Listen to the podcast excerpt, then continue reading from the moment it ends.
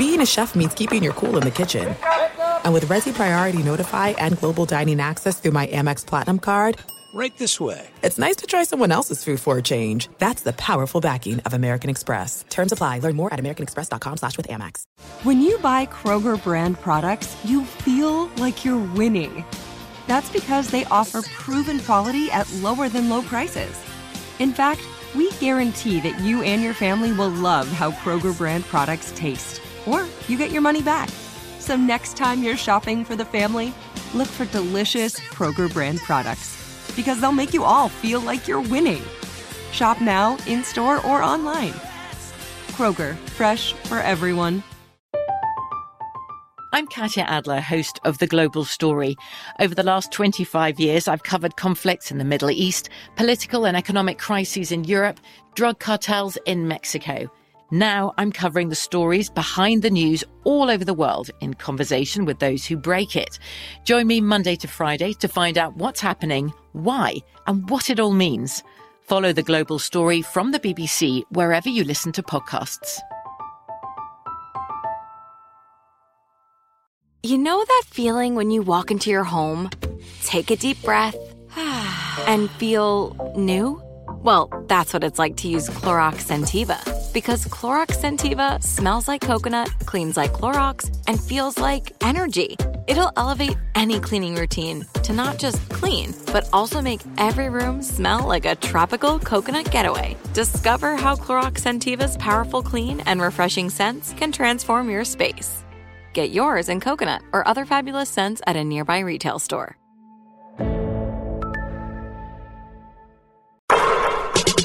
What's up, Open Floor Globe? This is Ben Golliver with the Washington Post. I am joined on the other line by Michael the Pod Pina. Michael, it's all happening right now. I feel like we might have been in a slumber in March and April, but no more. May is here, and it's nothing but Titanic games. Over the weekend, I watched Nikola Jokic destroy the LA Clippers. I watched Pascal Siakam destroy the Los Angeles Lakers, and I watched Giannis Antetokounmpo destroy the Brooklyn Nets. All really entertaining, layered games with lots of playoff implications. And I understand off the court you had a pretty good time as well. Did you go home to surprise your parents in Massachusetts? Is that what I heard? I did, yes. Uh, my mother was very surprised. There were tears. Um, but ha- wait, happy tears or sad tears, Michael? That's that's TBD. I don't know. You'd have to ask her honestly, deep down, and what she believes. But um, I'd like to think they were happy tears. Um, but it was it was it was a lot of lot of fun, and um, hadn't seen them in like a year, so so that was always good. Yeah, and the the, Cel- the Celtics celebrated your homecoming by laying a huge egg for you, um, which you know, just awful by them. I cannot believe it, but totally on brand. We could skip the Celtics bashing for today's podcast. Also happening in this very whirlwind time period, my book, Michael Bubble Ball, is finally coming out. Its official release date is Tuesday. If you guys have not uh, pre-ordered a copy, please get it. I know they're shipping already by Amazon. It's it's very exciting for me personally. It's just been a crazy year, and it's awesome to reach that finish line. At the end of today's episode, I think I'm actually going to do something that's very uncomfortable for me and hand over the car keys to Michael as the host of this episode. He's going to quiz me with a couple questions about the book that we've gotten from the Open Floor Globe members. But first things first, Michael, we got to talk about the absolute meltdown that's going right now with these Los Angeles Lakers. Um, as we're talking here on Monday, they've lost six of seven games. As I mentioned, they not only fell to the Raptors over the weekend, they also fell to the Sacramento Kings. They're basically in a dead heat, five, six, seven with the Dallas Mavericks and Portland Trailblazers. LeBron comes out and not only says, I hate the play in, whoever came up with that idea should be fired. But now he's apparently dealing with a re aggravated ankle injury, and, and there's possibly questions did he come back too quickly after missing, you know, more than five weeks with that high ankle sprain? On top of that, Michael, Anthony Davis is not Anthony Davis, man. He is not playing to that all NBA best player in the world, how you like to crown him every once in a while standard. Mm-hmm. I'm not blaming you for that, by the way. I'm just saying he's not living mm-hmm. up to that here these last couple of uh, you know weeks since he's been back. It's just kind of all bad all the way around. I'm sure you're just loving this over there on the East Coast. Let me ask you, is it time, full blown panic time for Lakers fans? Because I have sensed a real shift in the discourse after this weekend. A lot of people in my Instagram DMs just freaking out. Uh, you know, if I were a Lakers fan, yeah, I would be pretty nervous right now for a variety of reasons. I mean, you hit it at the top. My number one concern is Anthony Davis because I think back to the bubble and just how just totally dominant on both ends. He was just drilling contested mid-range jumpers getting what he wanted in isolation disrupting everything on the defensive end flying around the court contesting shots. He's not doing any of that right now. And i don't know if he's not 100% healthy or not even 90% healthy or whatever the issue may be. Um, but I mean, there was a possession last night against the Toronto Raptors and their loss there, which was just one of the most dispiriting losses I've seen from a LeBron James team in literally years. Um, where Pas- he, he contests a Pascal Siakam three and then sort of starts jogging back to the other end to, to leak out in transition. The ball bounces back to where Siakam shot it and AD is like probably five feet away and just looks at Siakam get the rebound and put it back up. It's like I I, I don't know. It's it, it, on the if you're trying to look at it with a glass half full, you could say the Lakers are just coasting right now. This is chill mode for the entire team, and they'll they'll if they get healthy in the playoffs, no one will want to face them. But like there's a lot of unproven elements to this team, and there is no certainty that AD will be 100% in the playoffs, and there is no certainty that LeBron, who is missing tonight's game against the Denver Nuggets with that ankle injury, will be 100% in the playoffs. So I would be, and we haven't even mentioned Dennis Schroeder, who is, it looks like he, you know, I believe he is out because of health and safety protocols well, Michael, for 14 days. So I mean, look, if I listed all the Lakers issues at the top, I'm not sure you'd get a chance to talk on this episode. I mean, Schroeder's out for up to two weeks because of protocols, reportedly. Kyle Kuzma comes out and says, "You know what? We should probably be playing Marcus Gasol more." Wait a minute. what about Andre Drummond? How does he feel about that comment, right? Mm. And then on mm. top of that, AD says, "Look, this is kind of like rock bottom. We can't get any lower." After that loss to the Raptors, man, it's all bad vibes up and down. Let me start with AD he is such a skilled and talented player. It's not just him, but this is a common phenomenon. When you're as skilled and as athletically gifted as he is, it's very easy when you're watching him as a viewer to um, take his effort level for granted because it just feels like he's everywhere all the time. And that was certainly the case in last year's bubble. He just makes it look so easy. You know, he's gliding around the court. You know, he has a big time interior physical presence when he needs to be. He's stepping out and hitting these monster three pointers in key moments but he's going hard the whole time, right? I mean, really, really hard. That is not what we're seeing here the last week or two. I mean, Pascal Siakam was blowing by him a lot, you know, I mean, in kind of uncomfortable ways.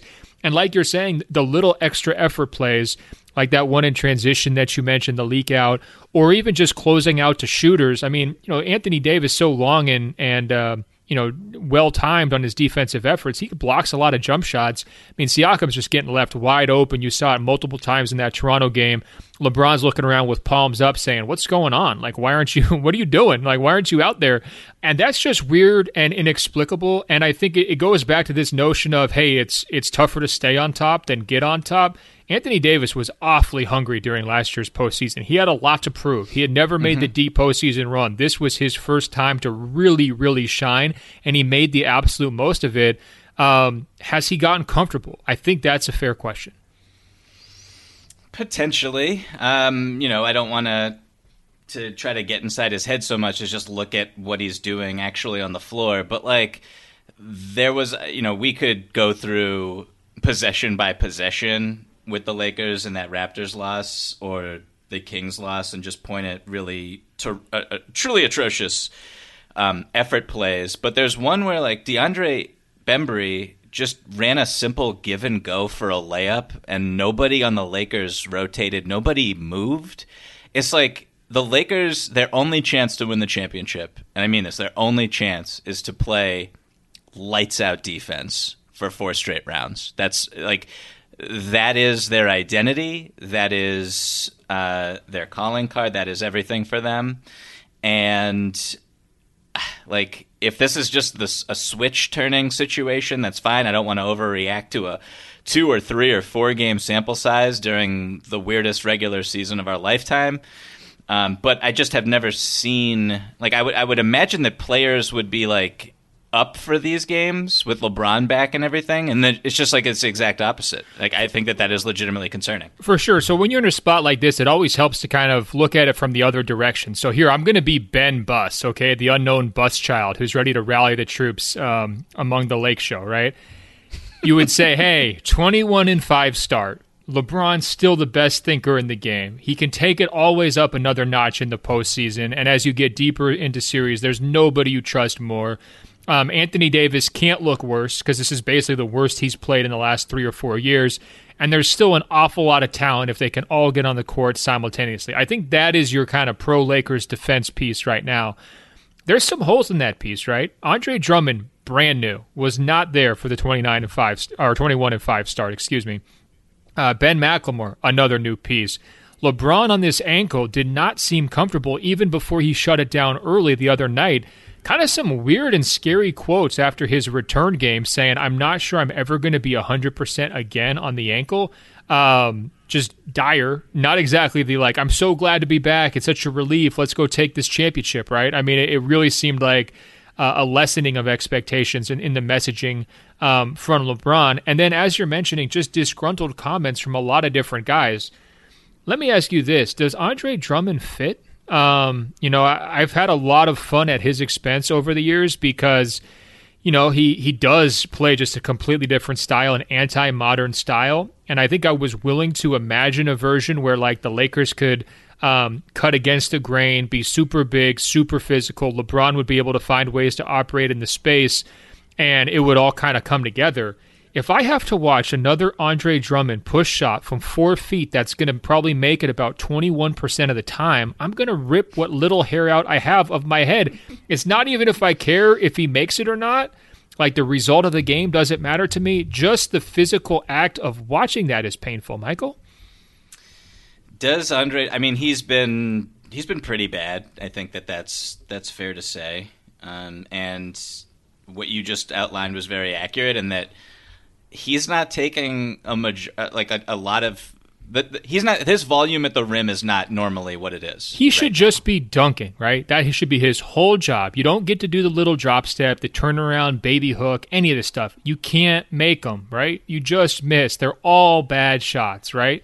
And that's the biggest difference between him and Dwight to me, or even him and McGee from last year you know, McGee's not taking six footers. You know what I mean? He's just dunking. It's his whole job. And, and is just not really that above the rim threat in the same way.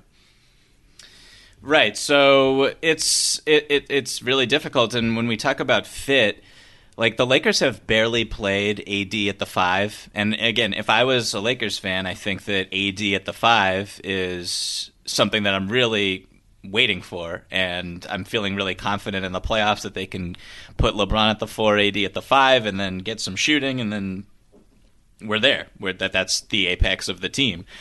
But I'm just, I, I honestly don't like. I know that Frank Vogel is a really good coach, and I know that he will go to those lineups. But I also imagine, and this was what I said, I think, when Drummond was first brought to the Lakers. It's like can you really picture Montrezl Harrell, Marc Gasol, Andre Drummond all sitting like a ton of minutes throughout a playoff series. Like I just can't picture it in my head. No, it's so, it's a classic case where nobody is happy, right? Right. So do you, do you remember think, that TV show Big Love? Uh, it was about like the polygamous family, and the guy had three yes. wives, and he could never. There was never a situation where everyone was happy at the same time all the Lakers centers. This is a, a, tortured analogy, I admit. Uh, all the Lakers centers are upset right now. All of them. That was that was.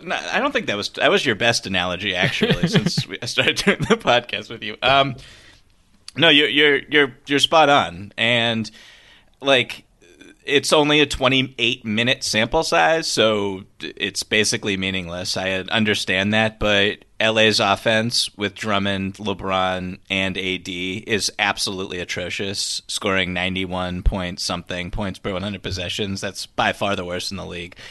Um, so, I mean, defensively on the glass, there is potential to dominate, but also Drummond has never really been a great defender. So I'm just I, I don't know. I don't know what this is going to. I mean, I don't really disagree necessarily with what Kyle Kuzma said. I think that Marc Gasol is potentially a better fit here. I think that I don't know. I, I like I'm there's I no mean, easy answers. I think is the is the way to look at it. I mean, I think I would actually probably prefer Marcus Gasol too, but he's had his share of struggles, and he was kind of Drummond before Drummond in terms of who was the punching bag for the Lakers fan base, right? The tricky thing is, and I actually like that little turn from you. I mean, you were kind of Michael Buss there, another one of the Buss children hopping through, saying, "Hey, AD at the five is the salvation. That's how you get back on track." Like I'm totally with you in theory, but right now in practice, you know, what is happening with Anthony Davis? Is he going to be in a situation where like he is that completely commanding presence all by himself in the paint, you know, going out and getting those, uh, you know, challenging up for grab rebounds and, you know, getting out, recovering and all that kind of stuff. And is LeBron going to be able to move well enough defensively to kind of play that four role next to him on that end?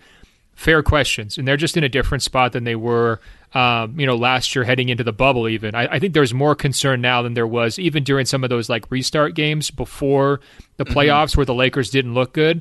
Um, you know, it's it's pretty messy, and they their chemistry and cohesion is just really bad. I mean, especially in contrast to the other teams above them in the standings, right?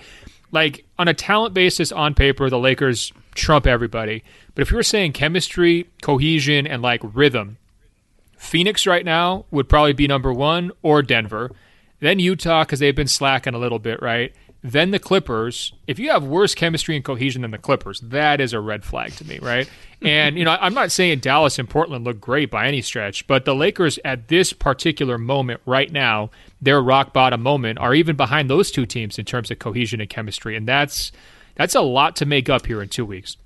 Can we zoom out and do ask some big picture questions here. Um, like, what are we thinking with the Lakers? I know uh, with the caveat that they can turn it around anytime because they have AD and LeBron, but like, I find it almost impossible. Like, if LeBron goes through Denver, Utah, the Clippers, or something like that um, to get to the finals that would just be the most impressive thing anyone has ever done, and he would be officially crowned, assuming that they win at all. He would be like the debate about who's the best player of all time is would just officially end. Uh, come on, but, don't do that to me, Michael. Don't be one of those but, guys. Show some respect to two three. I forgot who I was talking to, but like actually doing that, like I, I like it just like it feeds my point that I I don't think that the Lakers are should even be considered close to favorites or even expecting them to get to the finals. Like I, I, don't I don't expect them to get to the finals. Is I guess what I'm trying to say in so many words. I'm pretty much with you. Look, I was in this camp of like give them time, um, always defer to the defending champions, and like kind of get to that moment where like okay, you just can't deny it anymore that they don't deserve the benefit of the doubt. The group we saw over the weekend did not deserve the benefit of doubt. Now, does that mean I'm running off their ship forever? No. But when you're looking at the possible first round matchups, it's tough no matter where they land, and it's even tougher if they have to go through that play in because they're losing even more rest, um, you know, time and recovery before that series. one way or the other, they're going to have to deal with Utah, Phoenix, Denver, or the Clippers. That's going to be one of their first round opponents. And we don't know if that's going to be four or five. We don't know if that's going to be three, six. It could even be 2 7. And depending on how the play in round goes, it could even be 1 8, right? Or in theory, they could lose in the play in. And, you know, that's one of those situations where, you know, if you're the NBA's TV executives, uh oh, uh oh, you know, you're starting to get nervous at that possibility. But any of those first round matchups are going to be really tough for them. Um, of those four teams, who would you want to play the most? If I'm them, I don't want any part of Denver. I'm sorry. Denver still looks awesome.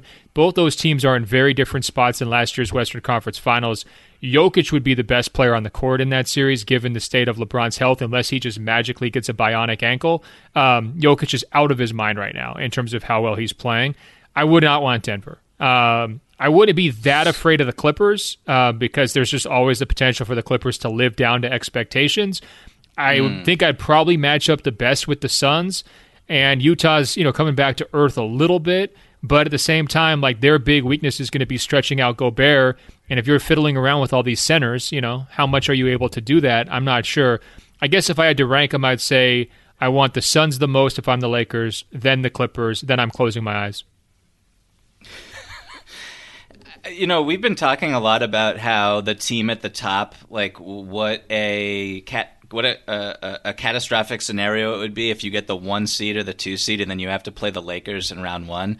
And now I'm kind of like, yeah, that wouldn't be fun, but I don't think I would even consider that the Lakers would be favored in that oh, series. You're smelling Almost... blood. You're smelling blood right now, Michael. well, I also want to, you know, presuppose all of this by saying that the Lakers play the Nuggets tonight, so I don't want you to get in trouble when the our, our episode does in fact drop and the Lakers beat the Nuggets by 55 points without LeBron. So I just want to throw that caveat in there for you. But I'm with you. I would not want to play Denver. I'm obviously higher on the Clippers than you are, and Kawhi physically looks ridiculous. Like Kawhi guarding LeBron for a seven game series is an absolute nightmare scenario for the Los Angeles Lakers. And then, yeah, Phoenix and Utah, you know, um, I think they've had wonderful regular seasons and are really complete basketball teams, and they're deeper than the Lakers are. And those would, I like, I guess, like, I, I don't, if I'm the Lakers, I'm not really feeling great about any of the matchups that I would have to, to be up against. That's very well said. And again, even with that Kawhi LeBron matchup you're describing, that's why it goes back to AD a little bit, right? Because last year, anytime they really needed to slow somebody down, right? It was like, hey, it's Anthony Davis to the rescue. Jimmy Butler, try to deal with Anthony Davis just like ball mm-hmm. hawking you all over the court. I could see a scenario where peak 100% going all out Anthony Davis just swallows up Kawhi, especially in the playoffs, you know? This version of Anthony Davis, you know, who's just getting absolutely roasted by Pascal Siakam, I don't know, man. I, I don't know. That's not. Uh, that's probably not the counter you'd hope it would be. Um, so we're talking a lot about the Denver uh, Nuggets and the Los Angeles Clippers here. I do want to go back to that game over the weekend because Jokic was so dominant throughout that game. He had me overreacting in all sorts of ways, Michael. And you know me, I like to kind of keep a calm, cool, level head most of the time, as long as I'm not arguing with you about, I don't know, Zach LaVine or something like that. Um, I was watching that game asking myself, is he just flat out the best player in basketball? Like, forget the MVP or like playing the best this season. Is Jokic just the best at this sport? Should he be in this conversation more than he, than he is or has been recently? Because usually he hasn't factored in, right? It's sort of been some combination of LeBron, KD, Giannis, Kawhi, or Steph. That's sort of the conversation how it usually goes. Mm-hmm. He was destroying Zubac he made Zubac like look like a third grader in that game for long stretches of it. I mean, just absolutely pirouetting around him.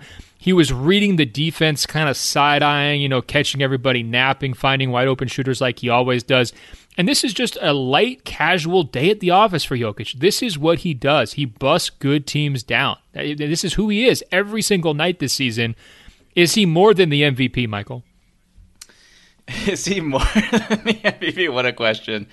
Uh, first of all, I watched that game against the the Clippers, and I have not watched every single Nikola Jokic game this season, but that that was very close to being his most impressive. Now that he's dropped, you know, 47 in a game, and he's had some ridiculous scoring perform- performances. He dropped 50 earlier this year against the Kings. Very, very cool. But this game was just something about the way he was moving. Some something about like the way he just totally controlled and manipulated everyone on the Clippers, like the pump and goes that he had from behind the three point line where he's dunking, like what it was just like it was wild, and That's he had I'm no saying. turnovers. It was insane. That's what um, I'm saying, so... Michael. It's so much fun to watch. You know, like the spinach when Popeye, you know how like that like gave him the extra strength or whatever. Jokic's spinach is getting toasted on defense because that does happen. Like, I mean, bless his heart. He tries really hard, but there's definitely moments where like he just kind of can't keep up with the pace of play. Ball's ahead of him, you know, he's trying to close out to shooter, somebody goes past him, you know, whatever it might be. And there was a number of those moments in this game against the Clippers as well. And I kept waiting for him to slump his shoulders, right? Or to get tired, to get fatigued, to get down on himself, to look around for help, to look to the bench. I mean, anything. And every single time there was one of those situations, it was is like ultra competitive. Like, oh, okay, well, you're going to get me on that end. I'm coming back and I'm going to hit some crazy wrong footed 18 footer right in your eye to make it back up, right? And you want to do it again? I'm going to come back and do it again. No look cross court pass to a wide open three pointer. It was just back and forth, back and forth, literally an answer for any time he got slipped up on that defensive end. If that story continues, man, I, this Denver team is not only really fun to watch, they're lethal. They're dangerous. Who wants them? Nobody. No, nobody wants to play Jokic. That's obvious. I mean, there was that play at the end of the game, near the end, where Rondo comes over to double, and normally Rondo gets a steal in that spot. He's really smart on those gambles. Jokic just kind of like dangled the ball out and flipped it over his shoulder to wide open Facu in the corner. Like it was just like he was toying with them. But um, so yeah, no, I don't think anyone wants any part of Jokic because yeah, like if I was ranking who the best players alive right now, I, I would not have Jokic number one because you know we're about to talk about the Bucks Nets game in a little bit, and anyone who watched that game, I mean, Kevin Durant is just a he's just not even a human being. He's just a part of a different species. Well, I thought you were going to go with Giannis. I mean, both those guys made best no, player yeah. alive cases over the weekend as well, right? I mean, Giannis has 49. I think KD had what, 42, something like that. I mean, both those guys were absolutely sensational. And there was reasons to explain where those lines came from for sure, and we'll dig into that. Mm-hmm. I'm not saying it's like Jokic by a mile. I just think that like we need to ramp this up a little bit because when I'm looking at like series Nuggets versus Clippers, Jokic will be the best player in that series. It will not be Kawhi Leonard. That's not something that I would have said 12 months ago, right? That's not something I would have said during the bubble playoffs. And he's shown it multiple times this season against top flight competition. Um, you know, I so, think that his reputation got dinged a little bit because he was outplayed by Anthony Davis in the Western Conference Finals, and so that set him back on this hierarchy a little bit. Um, you know, that's a really tough matchup for him, no question about it. But if we're just saying like, you know, put him in a vacuum, where do you pick him? I'm picking him a lot higher than I ranked him before the season. I think I had him like six or seven on my rankings, if I'm not mistaken. I, I think he's got to be higher than that. Yeah, I think that what's really interesting about this discussion is the debate between him and Joel Embiid for MVP and kind of how we phrase Wait, that. What debate? So uh, the, the conversation previously, previously, no, I mean, previously, I previously. Pe- people yes. are talking about these things, Michael. It's no debate. You know, if you have a debate, no. you need to have Lincoln and Douglas, right? You need to have like you, I'm, know, I'm you need to have two candidates who could really step up and have an argument. No argument. This is okay. Jokic's award, Let, Michael. I, I, I, agree. I agree, and I like how you preface this whole thing by saying you don't get worked up. But I'm, I, when I use the word debate, I'm, I'm more, I'm, more, referring to you know in February, Mar- like early March, when I think this was more of a conversation. But like, my point is that when we did have that conversation about Jokic versus Embiid, Embiid was always like yeah, he could be the best player in the world right now. He looks like the best player in the world right now. We never, no one really ever said that about Jokic. Correct. So I think it's a really interesting point for you to kind of bring up. And I mean, like when everyone is at their peak, because this season's so strange. When everyone's at their peak, like I still think that Anthony Davis is a better player than Jokic. I still think KD. I still think Giannis but I think it's just it's really really close, and it's not like Jokic has come up short in the playoffs. He's an all time, not all time, but he's like an extremely accomplished postseason performer. Like I think about that series a couple years back against the the Blazers, where he's just like playing sixty minutes a night and not looking tired, and it, nothing makes sense. But yeah, I think that he needs to be more in tune with that conversation of best player alive, and I think he will be throughout throughout the off season when we have conversations and trying to rank players and stuff like that. He will be if you're with me, Michael. Let's let's do this together. Thelma and Louise, all right? We're going to drive this narrative. I kind of want the Colorado uh, Department of Tourism to come out with a video that like you know kind of a hey everybody come to colorado and experience like the amazing mountains and the great mm-hmm. outdoors mm-hmm. But I also wanted to just be highlight clips of Jokic's passes, and I want this video targeted at like the David Wests of the world, you know, like the guys who are gravy training on the Warriors for titles and all that, or you know the Blake Griffins and LaMarcus Aldridges of the world. If you're at that stage of your career, forget about LA, forget about Brooklyn. Go have Jokic make you look amazing. Look what he does to these people. I mean, Michael Porter Jr. has more turnovers than assists this season. He's about to get a max contract because he's in Jokic's orbit, right? Facu. I mean, what a just what an experience all the way around for Facu, and it's way better because he's on Jokic's team. Like he has really elevated a lot of people. That halo effect in Denver is real, and I and I just think going forward into next year, don't be afraid to be a veteran minimum guy you know, a, a biannual guy, mid level guy, whatever, go take a chance with Jokic. He will carry you. Playoff Joker is going to get you some fun places. That's the end of can, my spiel on behalf I, of Colorado.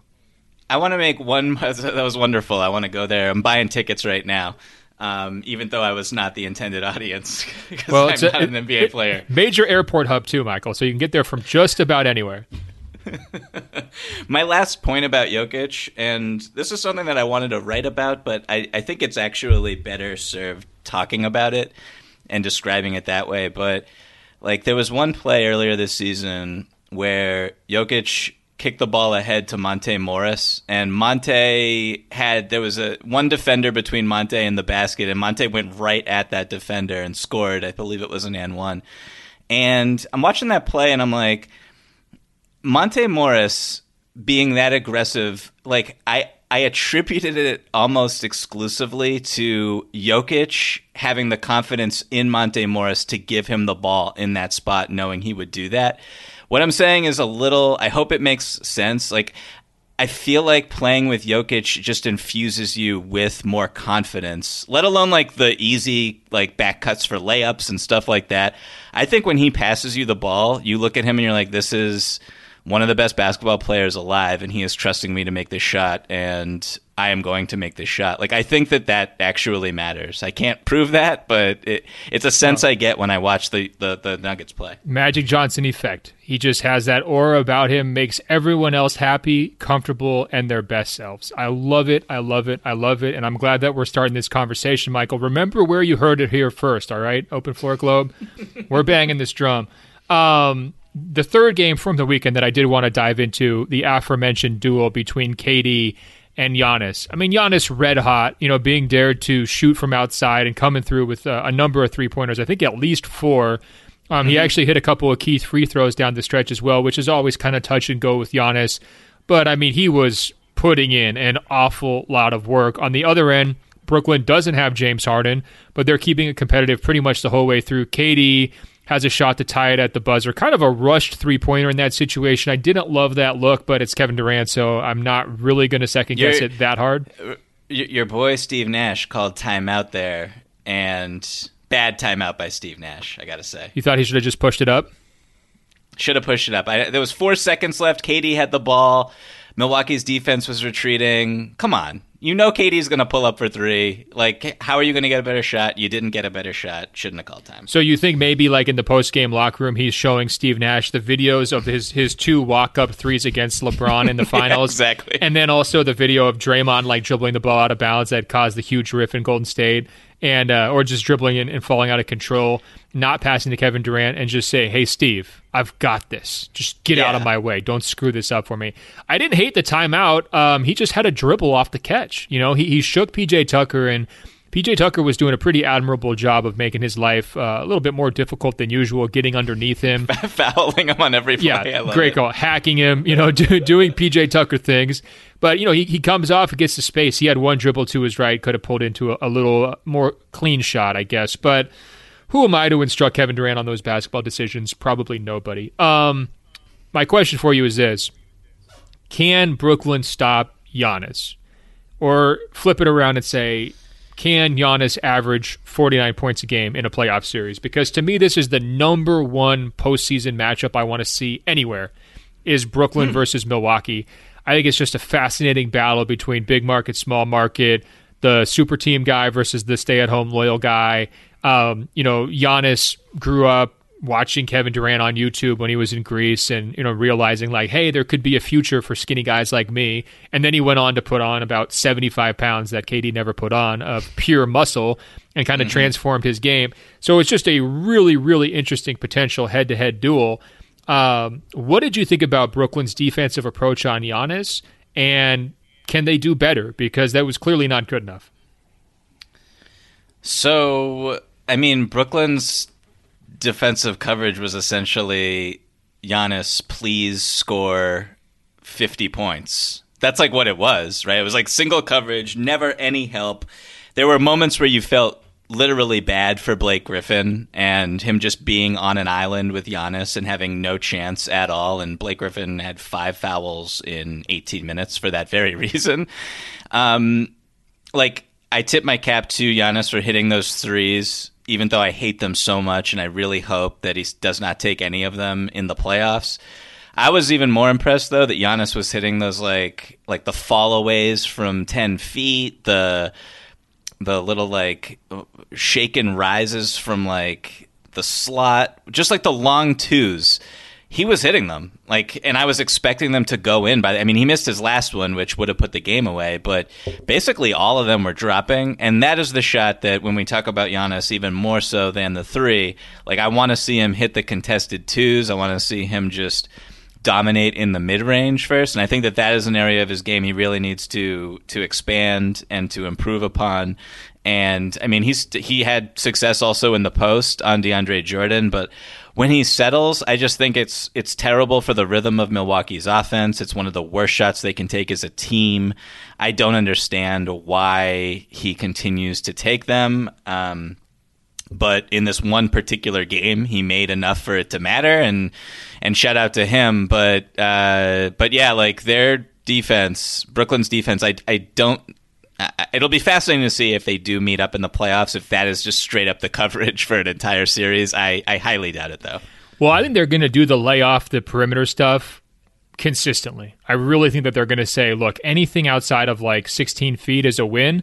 Um, our interior defense is not good enough to really handle you. So if you do want to shoot the three pointers, we're going to give you 10 feet of space. We're going to trust that the numbers are going to come out in our favor, and we're just going to back off and be disrespectful. I really think that's going to be a central part of their defensive approach. What I don't think will stay the same is this idea of like, yeah, you can just get DeAndre Jordan or Blake Griffin on the block on the you know a side of the court by yourself and just operate on them one on one and easily get past them for layups and dunks, right? Like, I don't think that those guys are going to be stuck on islands nearly as much as they were in this game because Giannis was just torturing Blake Griffin. And I know there's a lot of people out there have been sending me messages when Blake dunks that crazy left hand putback dunk, and they're like, God, what an amazing like player tanking campaign from Blake to get himself out of Detroit to go to Brooklyn. Like we've never seen one as good as this. Yes, that's true. There's definitely more game left in Blake Griffin than we realized. But defensively, man, he had no chance against Giannis. I mean, he was he was getting beat left, right, center, over the top, um, you know, giving up baseline. And so I really think that we're going to see more aggressive doubling and trapping from Brooklyn in the postseason um, because Giannis is so deadly and so efficient around the basket. And I think that in those situations, it's really going to be on their you know, tertiary shooters. I mean, it's not going to be Middleton. You know, you're not going to be leaving him. You're probably not going to leave Holiday unless you have to. But I think there's going to be situations where they try to make guys like Donte DiVincenzo or um, you know Pat Connaughton. They're going to put the pressure on those guys yeah. to beat you, right? Um, yeah. And I was actually amazed that Nash was able to resist doubling and trapping at all in that game because it was so brutal. I mean, those guys were just getting killed, and like at some point, you're like, "Hey, I know we don't want to give away our coverage, but like." we also don't want to like completely ruin our players' confidence as they're giving up like 10 straight dunks to Giannis. So um, I do think it was strategic on their behalf, but I was um, surprised to see the commitment level. Let me ask you this. I mean, what does Harden do to change that game? I I mean Brooklyn was right there without him. If Harden plays, is this series going to look different? I mean, are, have you been convinced one way or the other on how this series could shake out?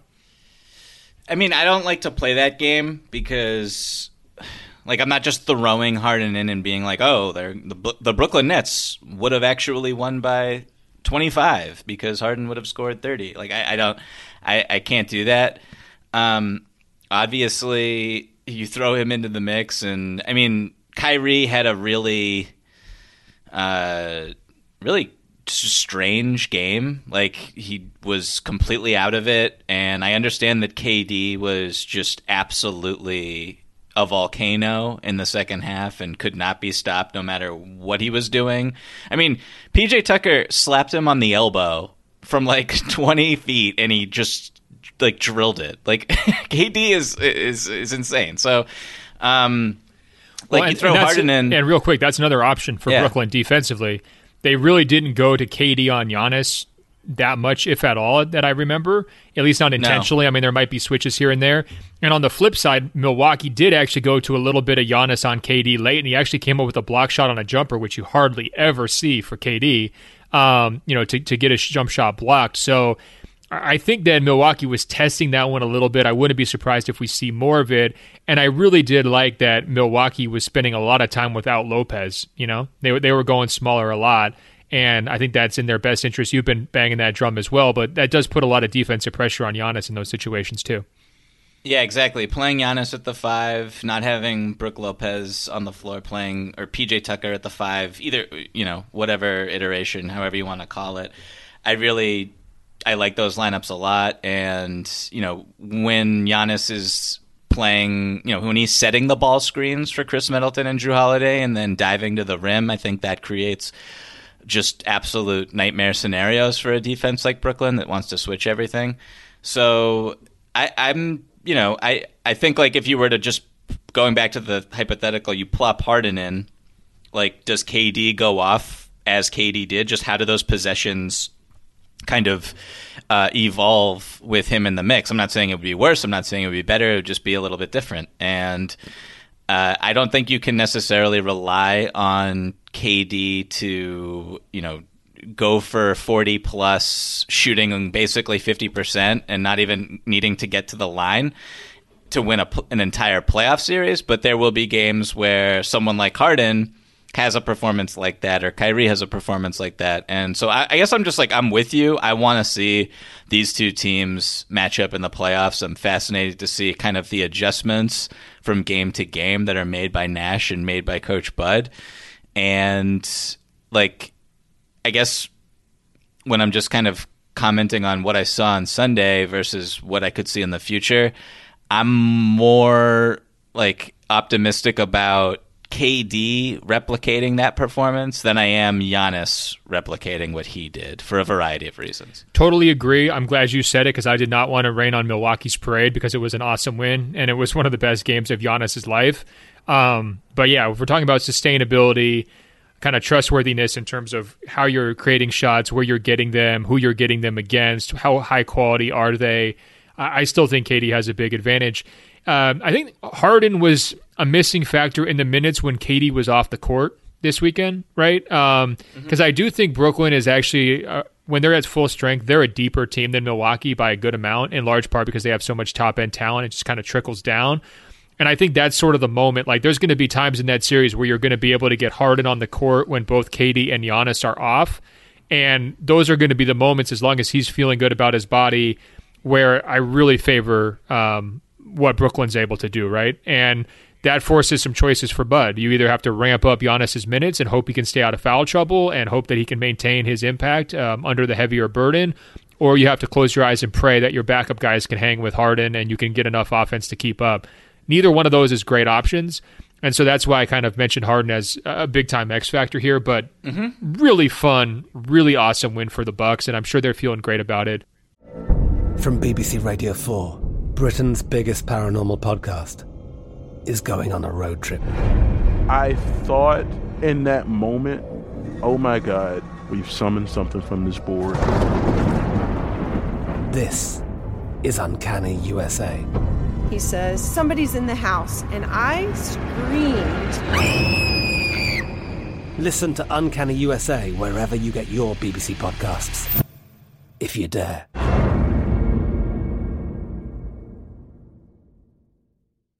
This is it. We've got an Amex Platinum Pro on our hands, ladies and gentlemen. We haven't seen anyone relax like this before in the Centurion Lounge. Is he connecting to complimentary Wi Fi? Oh my, look at that! He is!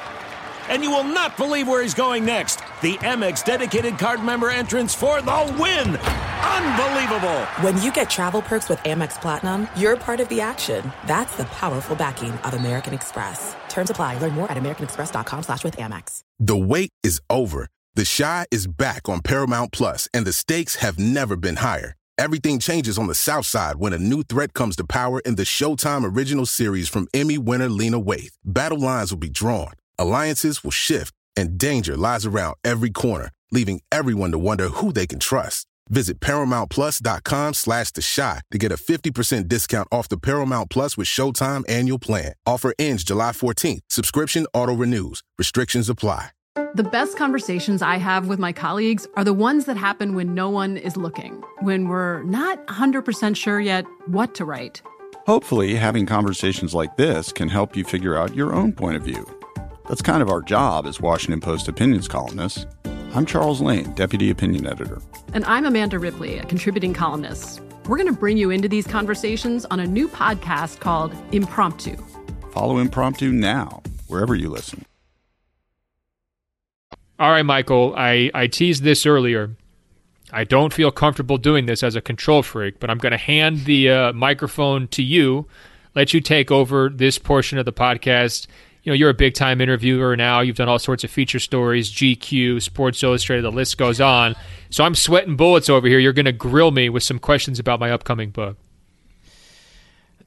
First of all, this is an honor. Um, I and I'm not even talking about you know asking you questions, just having the the microphone, the proverbial microphone, and getting to kind of steer the ship now for the first time. I'm I'm it's an honor, it's a privilege. I'm very excited to do it. Why do I feel um, like the Um, first question is going to be about Aaron Nesmith? You know, I'm already nervous. you know, I you know the fact that we haven't d- discussed uh, Jayson Tatum's 60 point effort is is truly criminal, but I'm going to let it slide because you wrote a book and I don't want to, you know, mar it at all. I want to I want to focus 100% on uh, this wonderful contribution contribution to literature that you have bestowed up upon us all. it was a great Um, performance, and I was I was prepared to let you have a full victory lap. Um, but look and at then, Ta- the, the and then Tatum Celtics. ran into Jaylen Brown. Yeah, the Celtics Celtic man, you know, like it was just Mm. kind of it was a real come down game afterwards, and everybody's right back to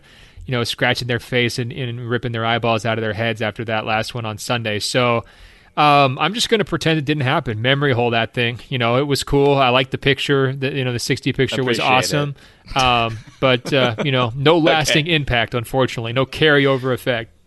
Okay, back to Bubble Ball, um, which is great, and I'm so happy that you mailed me a, a copy.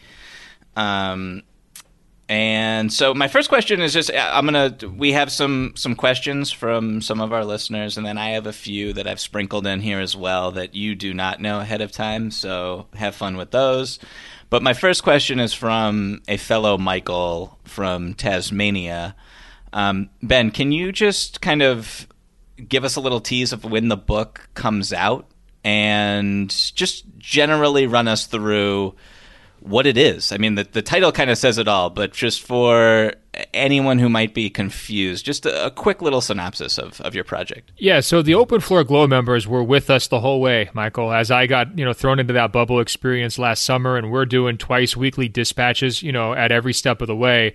And so what the book is, it's kind of a time capsule of that experience, you know, and and you and I we talked about everything from the Hong Kong controversy to Kobe Bryant's death to David Stern's death to the Rudy Gobert positive test and the shutdown to the plans to bring the bubble back in Disney World and how they put that thing together, the negotiations between the NBA and the Players Association. And then on top of that, we spent months talking about the protests as well and, and how that was going to shape um, you know, the bubble experience. And then that's before we even get into the basketball stuff, which was a really competitive, high level playoffs across the board with lots of really awesome stories, including Jayson Tatum's, by the way.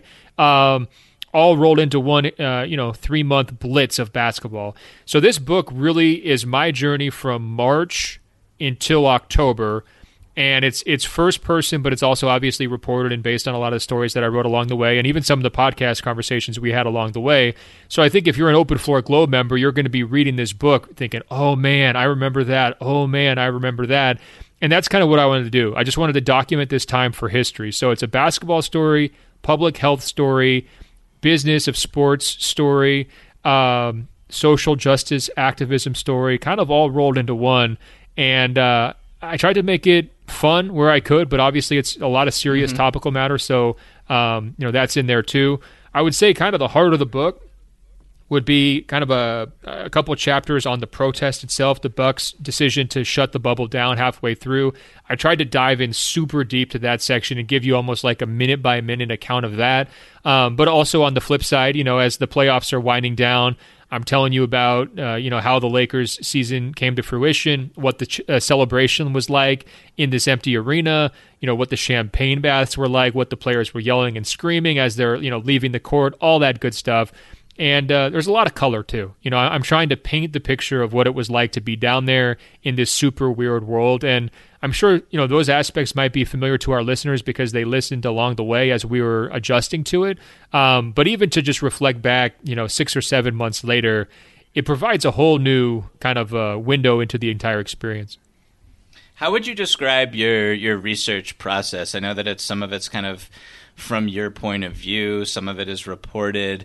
When you were going back and and really sitting down and buckling down and writing the thing, I mean, did you re-listen to old pods? Did you um, reread some of your own work? Just wh- what kind of got you in the space? Did you? I mean, did you did you take notes in real time and then refer back to them? Just what was like the glut of of kind of what it what went into it for you? No, it's a great question. So I didn't know I was going to write the book officially until about a month into the bubble experience, which actually in hindsight was earlier than it could have been because I, you know, kind of reached an agreement with Abrams Press pretty soon after I got to the bubble to do this project. But still, like I mentioned, you know, a good portion of the story is from March until July or August, right? So um, this book could not have been written in the same way if this was 2005 because what I did is I really leaned heavily on the contemporaneous accounts along the way. So I had dozens of stories that I wrote for the Washington Post. I had dozens of podcasts that I did with you and, and other podcasts that I did out there. I had hundreds of tweets, right? I had 1000s of videos and photos on my iPhone camera roll. And so I used all of those contemporaneous accounts to kind of reconstruct the narrative and the chronology to make sure I was hitting the important points. And, uh, you know, like also, this is my life, right? So I have fairly good memories of what I've been going through from uh, the past year. But even then, you know, I, most of the book is told in chronological order. And so, like, you know, for example, I might have been like early November and I was reliving, say, you know, March and April, right? And then I get to mid November and now I'm into June. And, and so to go back through it kind of almost week by week through this experience and to pull together the major themes and the major personalities that were dominating that entire experience was really fun and, and rewarding and gratifying. And of course, I also had, you know, transcripts and notes from, from interviews that I did with Rudy Gobert, Michelle Roberts, uh, Mark Tatum, and a whole bunch of players along the way where I could lean back on those two to kind of fill in any gaps that, that didn't come through the first time. You know, it's so funny. You're talking about you know the the photos that you're referring back to that are on your phone, and like speaking. This is kind of nerdy and inside baseball, but speaking as someone who you know writes the occasional profile and the occasional feature where I'm on site reporting something, like I'm always snapping photographs on my phone of everything because like when I go back to write a scene or recapture something, like me writing in a notebook what I see is just so much worse when I go back to it months later than Totally. or weeks later than it is actually just looking at a photograph. So that's just a little tip for anyone who is trying to do what we do and um um, that's just been helpful for, No, for, me personally, and it for makes sense for you to do it. For sure. I mean, multimedia journalism, you got to be documenting all that stuff. And, you know, the other thing, too, is like for press conferences, you could actually zoom in and watch players' reactions, right, with the videos. And I did that a number of times. And so I was keeping my camera rolling through all those press conferences so that I could actually see from my own perspective rather than from the Zoom camera perspective in, in terms of how players were reacting or what they were doing. Uh, you know, and even sometimes, you know, guys who were off frame, kind of lingering in the background. I wanted to have those kinds of, uh, you know, color and touch details as well. Um, I completely agree with your advice. And the podcasting helps too, because if I wanted to know how I felt during the shutdown, well, I could go listen to you and me blabbing about it for an hour and a half, right? And then I know exactly how I felt in that moment. Yeah. So next question comes from Larry, um, and it is, uh, what was your writing process like, Ben? And I'm going to actually uh, tweak Larry's question a little bit. I, I, I, I maybe this is what Larry meant the what he intended with this question. Um, but I'm curious, like, what, did you? Because I know that you have other responsibilities every day as you're sitting down to actually write this thing, which makes it like I can't even uh, begin to think about doing what you did. It's like so impressive to me. But like, were you pulling all nighters? Were you like, how did it affect your schedule? Did were you you know writing it in bed because of the pandemic? Like, how did how did you kind of work through those challenges? So I think earlier in my life, Michael, I would have been a little self conscious about describing some of these things because I wouldn't want to come across like a crazy person. Um, but I'm just going to give it to you real, and I'm going to let you judge, and you just tell me what you think. All right. Beautiful. Um, so I left the bubble after the finals in mid October. I took one week to clear my mind. I went out into the middle of nowhere national parks to just kind of regain some, you know, mental balance. And then I came back and realized, look, I've got two months to write a book that I promised would be 90,000 words. So I, I can't afford to procrastinate. I can't make any mental excuses. I've got to just get on my horse with this thing, right? So I created a spreadsheet and I said, look, you've got to write 1,500 words a day, every day for 60 days. If you do that, you'll have your first draft done with enough time to go back and edit it before you send it into the publisher. Um, and so what that meant was, you know, every single night, typically between like 7 p.m. and midnight, 9 p.m. and 1 a.m., just kind of depending. That would sort of be the book writing time. And if I could sneak in extra time on weekends or whenever else it might be, that's uh, you know I would I would certainly do that to try to get ahead of pace. For me, it was important to have that pacing element so that I had self confidence that I was actually going to get to the finish line because I had never done a project this big before, right? And I didn't want to get down on myself. I didn't want to have the stress and anxiety of getting behind schedule. And so I really tried to blitz out of the gate early so I knew I would be, you know, ahead of schedule and bank some words for the future. The tricky part, which I didn't totally foresee coming, was the short off season, right? So we had free agency, we had the draft, we had all these other things and looking back, I don't really know how I balanced everything. I know you were pretty uh, flexible in terms of some of the times we were recording these these shows and everything to try to make it all work, but it was really really hard. And I didn't want to do the all nighters thing. Um, in part because I wanted to make sure I was like slow and steady wins the race. I wanted to manage my energy and my mood to prevent burnout and um, you know just to make sure that I could be productive every day. I didn't want to have one day off, one day on. You know that kind of a thing would just get you behind and it would put you up a creek. So um, as I was going with those 1500 day, word daily segments, I would try to polish those up and make sure they were almost like final quality day after day, right? So I would just say, hey, look, you know, today you're going to write about, uh, you know, Jokic's incredible performance in the first round of the playoffs, right? Whatever it might be. And then just make sure I nail that scene as best I can, go back and rewrite it that same day if necessary, tweak things, get it close to a final product so that once it was all done, the editing lift would be a little bit lighter. The nice thing about delivering the book on January 1st is it did give me about two months to go through an extensive editing process that was a much slower pace. Um, with my actual editor. So once he gave me the feedback, we were able to go back through it, uh, you know, two or three times pretty thoroughly. So um, hopefully it doesn't read rushed, but I do want there to be a really strong pace with this book all the way through and, and be a pretty quick read because um, the bubble was a blur and I want the book to kind of reflect that too, right? There was so much going on in such a short period of time. I wanted to read that way too. 1500 words a day. I you are stronger than I. Ben. I could could not have done that for no, as long I, as you did. And the tough part was like, you know, we're doing podcasts, like I'm I'm covering the NBA, like I'm doing season preview features and all that stuff. Like it was pretty wild. And I, in hindsight, the only reason why it happened that way is because I was naive and I didn't realize that I shouldn't have agreed to that. it was my first book. but here, here's the thing about it. I actually prefer it in hindsight that it went this way because when I was writing it, it was still fresh enough in my mind that I was obsessed with it. So I had enough distance to be reflective, but not too much distance to be forgetful, if that makes sense. And I think it was kind of a nice sweet spot there. Um, and, you know, even going back, like, you know, last month I read the audiobook for it and so I went through the whole project one final time, beginning to end.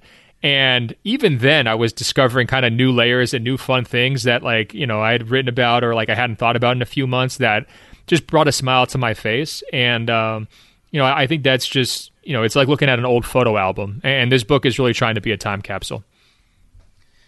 So, when it comes to the release date of books, and this was actually part two of Larry's question, um, which was why did you decide to re- release it now? I'm assuming that you did not decide when the book would be released, but maybe I'm wrong. But also, I feel like the timing of the release is really good because the playoffs are about to start. Um, this regular season has been kind of a slog, to be honest, and there are a lot of games that I mean, there's just a lot of games with a lot of players that I, I, literally don't know their first and last name for the first time, I think, in my life watching the NBA.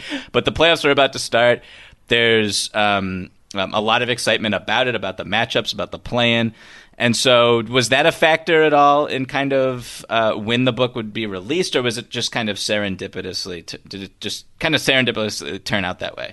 Well, it's funny because when they set the date, we didn't know when the playoffs would be, right? And we didn't know when it was going to start because it was pretty much set last summer. So we were just ballparking, well, here's where it could potentially be.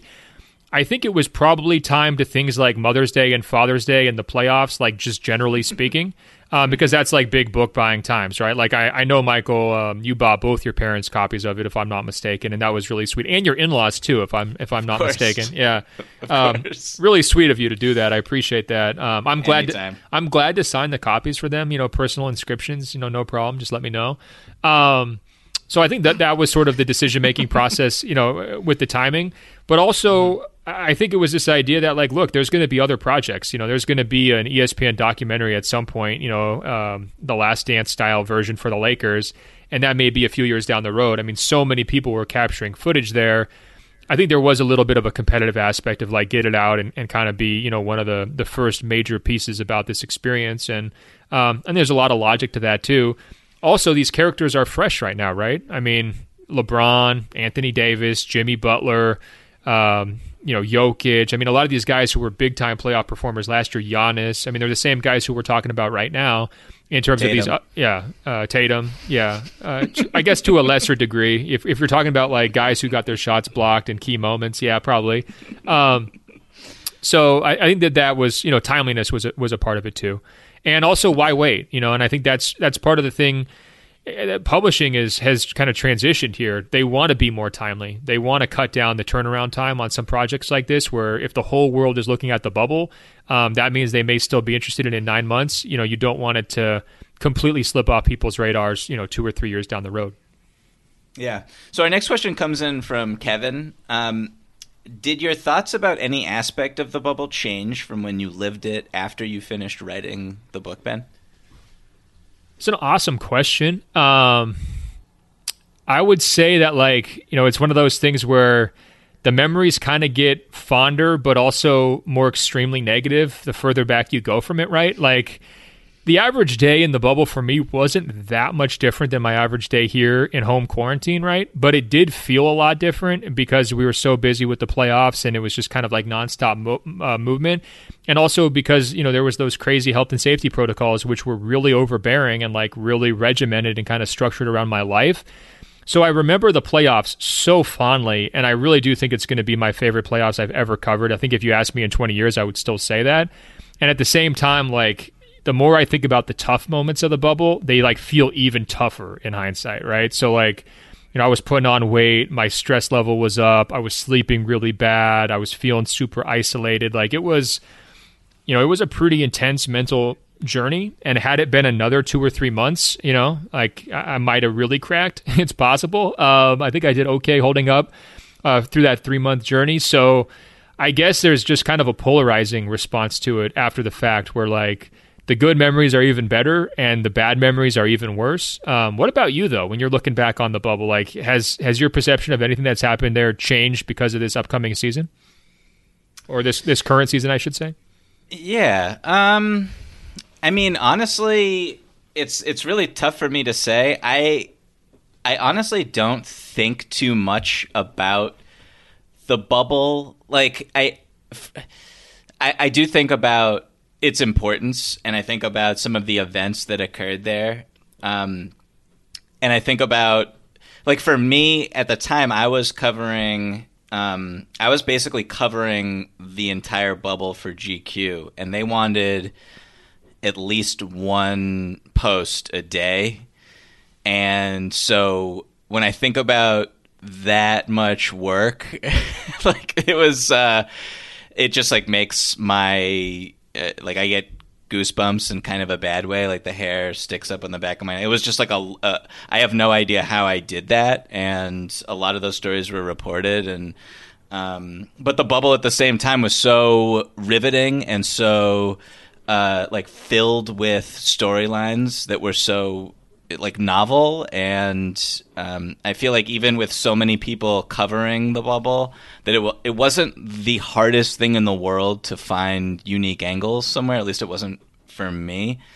Um, so I guess like well there were so many angles. That was the thing. Like it was everything Exactly. distilled down into one like gigantic narrative gumbo. It was like literally anything you want to pull on from social justice to politics to um, you know health to the actual basketball to like you know breakout stars to legacy i mean all of it was right there for the taking the other thing i would say is this season has given me an appreciation not only for the quality of play in the bubble, which I thought was really high and steady, in large part because the players were healthy, but it's also given me an even deeper appreciation for the fact that nobody tested positive while we were there.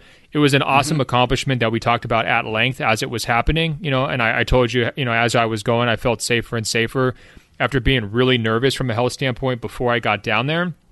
And whoever designed those protocols, I mean, looks like a genius when you're comparing to what happened with baseball during their World Series, what's happened to the NBA during this regular season, particularly in January. Um, I mean, it was really tough, but it worked, and they deserve credit for having it work during that time period. And um, you know, it, it translated onto the court, which to me was you know also really gratifying because it wasn't just that people were you know healthy and happy, or, or in some cases unhappy, of course, by being isolated, but it was that they were performing at a very high level. You know, Jamal Murray, Donovan Mitchell, LeBron, AD, Tatum, Bam Adebayo, Jimmy Butler. I mean, all these guys had really awesome postseasons, and um, the health part of that played a huge role.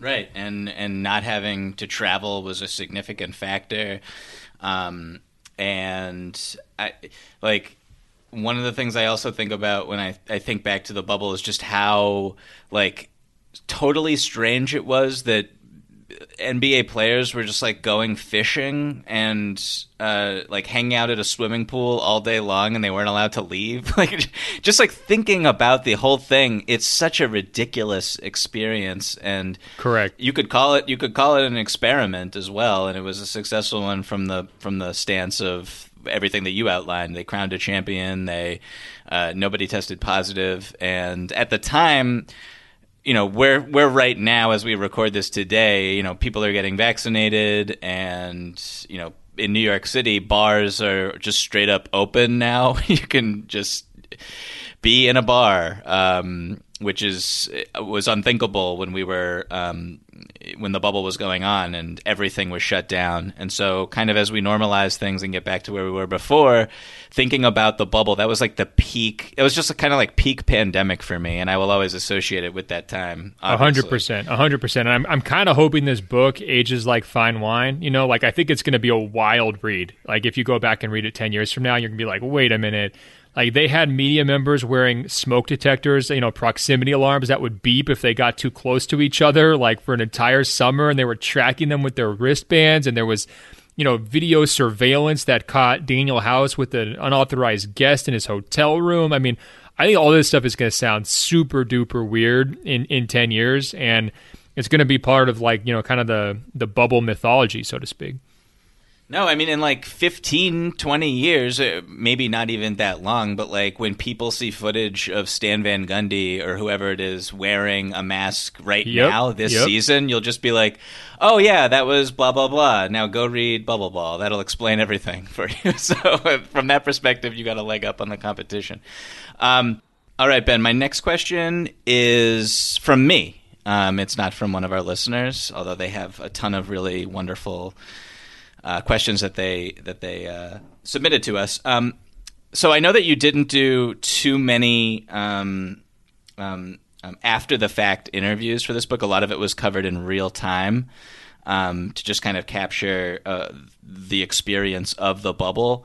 But in a hypothetical world, um, who is someone that you wish you could have interviewed that either wasn't available or didn't really make sense to um, to track down, given the the working conditions that you had? Just who is someone who you would love to just sit down with after the fact and ask them all sorts of questions about the bubble? Yeah, you know, it's a great question. I think that you know the bubble i was with this book i was trying to pull together a lot of different strands and, and try to keep it as concise as possible and make it read quick, quickly like i said. So mm-hmm. even like my big sit down interviews with people you know it wound up like those got chopped into like pretty small pieces. Like with rudy gobert for example i talked to him for a while. He like poured his heart out. He was really really good.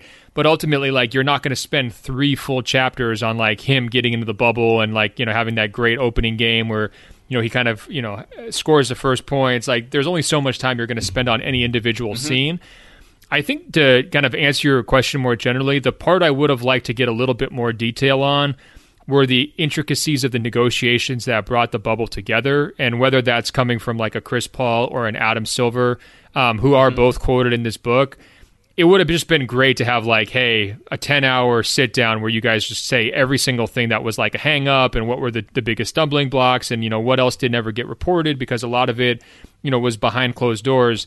And so i think there's probably room to fill in those gaps as well. And you know a similar deal during the the shutdown you know where there was a lot of really good reporting at the time in real time and a lot of emotional reporting uh, in real time coming out of that sequence where I was relying on other people like you know for LeBron gave his account of it on a, a couple different interviews. And so I went back and tracked those down and just made sure that you know his voice was in there.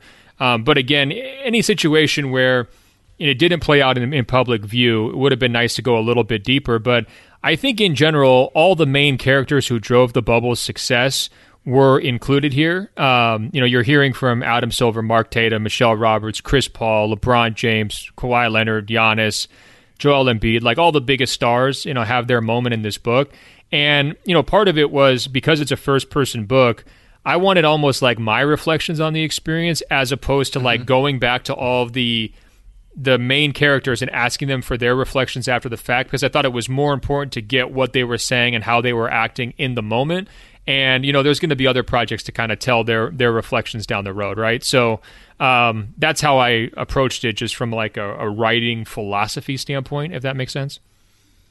No that that is really fascinating and, and i'm putting you on the spot again so i apologize um, but i do have the microphone right now and i am uh, the captain of this ship. But if I'm curious if you had an opportunity, and this is something that you know I think a lot of us would think about sometimes. But if you had an opportunity to ask LeBron um, one question about his time in the bubble, do you do you have any idea what it would be? So early on in the bubble, he cryptically uh, referred to something that was bothering him off the court. And we didn't know exactly what he was talking about. And as the bubble went along, he was referencing some of the different challenges of being away from his wife and children. And his wife uh, did show up eventually, but also being separated from his mother. Um, you know, she wasn't able to be in the bubble, so he has to FaceTime her after the title. And so I, I think I would have angled it towards like, hey, you made this really weird statement like two weeks into the bubble where you were cryptically saying something was completely off about whatever was going on off the court what was that all about? Because it could have been a number of things. It could have been like the accommodations of his room, right? It could have been the separation from his family. It could have been his access to a, a personal chef. It could have been uh, his exercise room that he has in uh, at home that maybe he doesn't have the same access to workout facilities in the bubble because the teams had to share them and they had to share them in a way uh, that was allowed to be kind of clean before and after each setting. So I'm sure that kind of threw off the routines. Um, we never got an answer from LeBron on what it was in particular that he was referencing, and so I think that's probably where I would have gone with it. Fascinating. I don't. I, I vaguely remember now that you're you're you, the more you were talking about it, um, the the, the clearer that whole uh, uh, situation kind of became for me. But that would be really interesting. Um, well, the other question ben, I would ask him more about would be. Um, he was meditating a lot before games or doing uh-huh. deep breathing exercises on the side of the court. And I happen to really like meditating. And I know he's talked about it in the context of like his sponsorship deal with an app and, and how it helps him sleep. But I would Calm love app. Yeah. Well, yeah. Are you getting paid for that? I wasn't going to mention the name, but that's great. Um, I would have liked even more details, you know, from LeBron in terms of like how does that help him prepare before games? Because like, is he visualizing his success? Is he visualizing matchups? Is he taking himself completely out of a basketball context so he can refresh and refocus before the game? Just what's his routine there, you know, from a meditation standpoint? So I don't want to. This is not sponsored, but um, if you did listen to the Calm app, he answers some of those questions. Oh my um, gosh! When you when you click on um, his voice to uh, to guide you through the the meditation journey. Well, so I actually Um, went to the Calm app unveiling of their sponsorship deal with LeBron, and he was talking about like the sound of rain helped him fall asleep because it reminded him of his childhood in Ohio, right? Um, so I know that detail, but I don't know the pregame routine detail. So I'm gonna have to go figure that out. That's awesome. Yeah, so I, I think we should stop talking about the Calm app, but I, I did I did uh, I, I I experimented with it myself because I'm doing this big story about mental health now that should be out hopefully soon, and so I was I've been all up in meditating meditation and all that. So um, so you interviewed the Calm app. Yeah, we we had a we had a sit down. Um, negotiating the the questions beforehand was difficult with the Calm app. It- it- prickly fellow, but uh, we got it done. You had to Um, you had to run it through their PR person Siri. exactly. exactly. Um, okay, Ben. So I want to wrap up with I have one more question for you, and it comes in from Lars. Um, what are some of the funniest slash worst questions that people have asked during this promotional tour that you're doing for the book?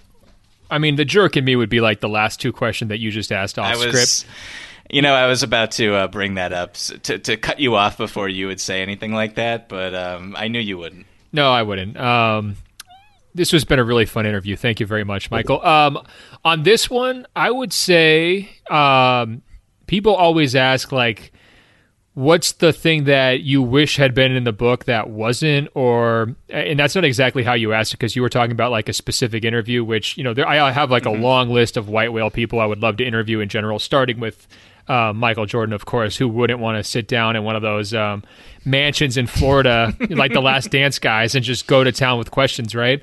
Um, but I guess for me, like I really poured my heart and soul into this book, and I, like I just said, I devoted months and months of my life to it.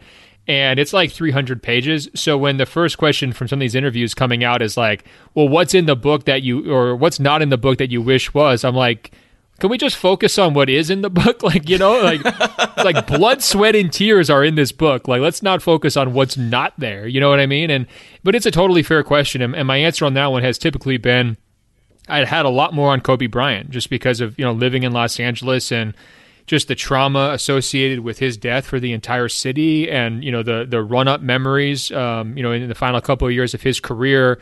And ultimately like I chopped that from being probably like 30 pages uh, down to like maybe 8 because you know it, it wasn't completely applicable to the bubble experience although of course it was a, a major storyline for the Lakers title run. And I didn't want this to be a Lakers book. I wanted this to be a bubble book. And so the Lakers feature prominently late in the playoff sections but you know it's it's not just a Lakers book by any stretch. So that's my answer to that one. Um, you know another question that people have asked you know that really bothered me when I was in the bubble when I first got there was basically they were asking me if I thought I, if I thought I was going to die. I mean, do you remember that where I was getting all these questions from people when I first got down there, which were just essentially like, "Hey, have you gone crazy yet? Like, do you mm-hmm. feel scared? Like, do you think the players are going to get you sick? Like, do, does the NBA know what it's doing?" And again, really fair questions, all things considered, because this was a wild science experiment that was not guaranteed to work and easily could have backfired had they handled it differently. Um, but in hindsight, I really did feel a little bit turned off, I guess, by the morbid curiosity aspect to it. At the same time, like, look, I guess I went to the bubble so that other people didn't have to, right? It's kind of how I look at it. This was my volunteer service um, on behalf of basketball journalism, if you want to look at it that way. And so, and I happen to really enjoy my time there overall, you know, all things considered. Certainly don't regret it in any way. And so uh, I guess I just have to kind of take those lumps. But in hindsight, I was like going back and listening to some of those interviews, and man, I could almost like hear myself cringe when I'm being asked these questions because, you know, look, they're they're tough and fair questions, but man, they, they kind of hit hard, you know? and in hindsight, the irony is that uh, whoever was asking the question from outside the bubble should have been terrified, and probably should still be. Um, and you were in the safest place in the world, so yeah. Yeah, no, it, it turned out that way pretty quickly, right? I mean, we figured that out within about two or three weeks, but when we first got down there, it sure didn't feel that way. Um, the other question that's always keeps coming up. I mean, you remember that video I did where I was pacing back and forth in my hotel room, right? Of course. Yeah. So that has become my legacy, Michael. And I don't know how that happened because I feel like I've really been on the grind here since 2007 writing about basketball. But that video, for whatever reason, stuck with everyone. And so, especially when I'm doing interviews with people who aren't like super diehard NBA fans, they're always just like, So, tell me what it was like to walk back and forth in a hotel room. And I was like, Well, I'm pretty sure you can imagine it. It was pretty boring. Like, what do you want me to say? That's why I made the video to make fun of myself. Um, but I do think, in hindsight, again, fair question because that was a situation where I was just the face of everybody's consternation and um, isolation and separation and boredom and sadness all rolled into one, right? I mean, that was the peak of the the pandemic like you're describing. We'd all been locked inside for months and months. There was no end in sight. There was no set guidelines across the country that we had a reason to believe in it felt really, really hopeless. And so I think a lot of people were watching that video, Michael, and they were saying, wow, finally, I found somebody who has it worse than I do. He's literally stuck in his hotel room. That's as bad as it can get. And again, if that's my if that's my contribution to society, I'm great with it.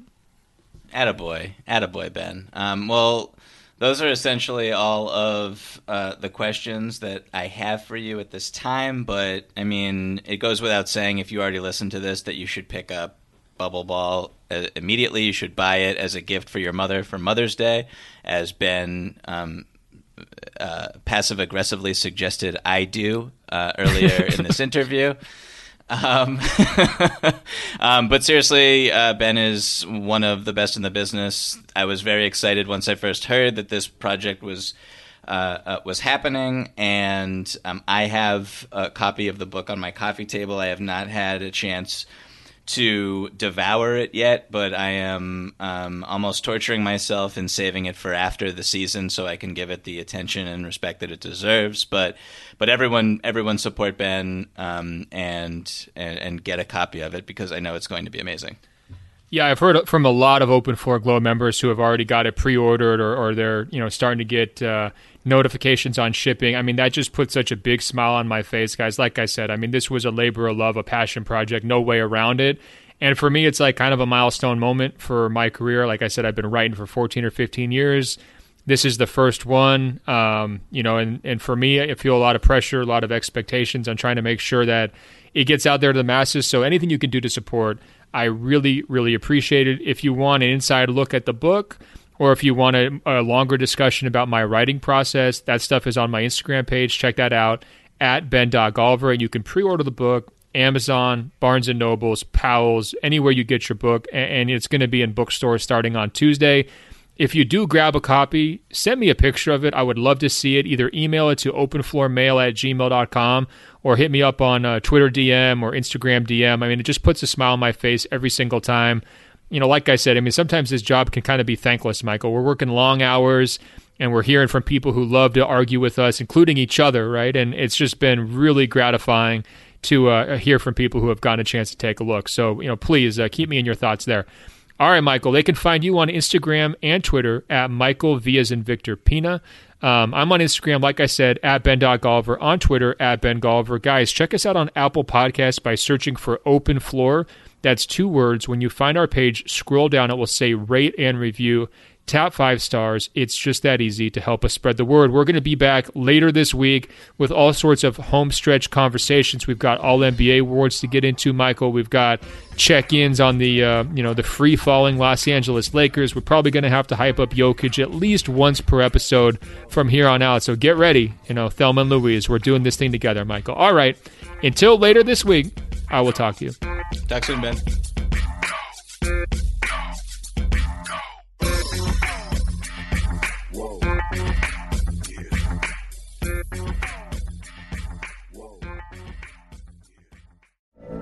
From BBC Radio 4, Britain's biggest paranormal podcast is going on a road trip. I thought in that moment, oh my God, we've summoned something from this board. This is Uncanny USA. He says, Somebody's in the house, and I screamed. Listen to Uncanny USA wherever you get your BBC podcasts, if you dare.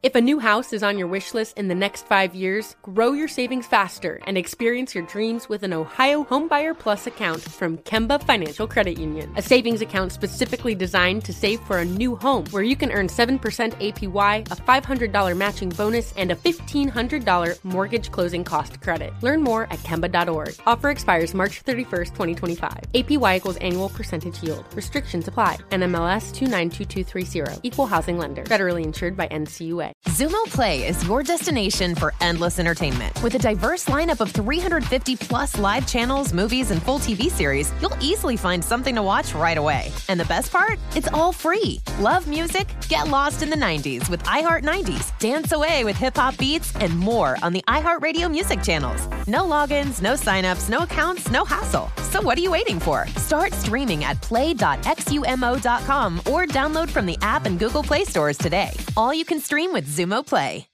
Live Nation presents Concert Week. Now through May 14th, get $25 tickets to over 5,000 shows. That's up to 75% off a summer full of your favorite artists like 21 Savage, Alanis Morissette, Cage the Elephant, Celeste Barber, Dierks Bentley, Fade, Hootie and the Blowfish, Janet Jackson, Kidz Bop Kids, Meghan Trainor, Bissell Pluma, Sarah McLachlan. Get tickets to more than 5,000 summer shows for just $25. Until now through May 14th. Visit LiveNation.com slash Concert to learn more and plan your summer with Sean Paul, Sum 41, 30 Seconds to Mars, oh, and Two Door Cinema Club.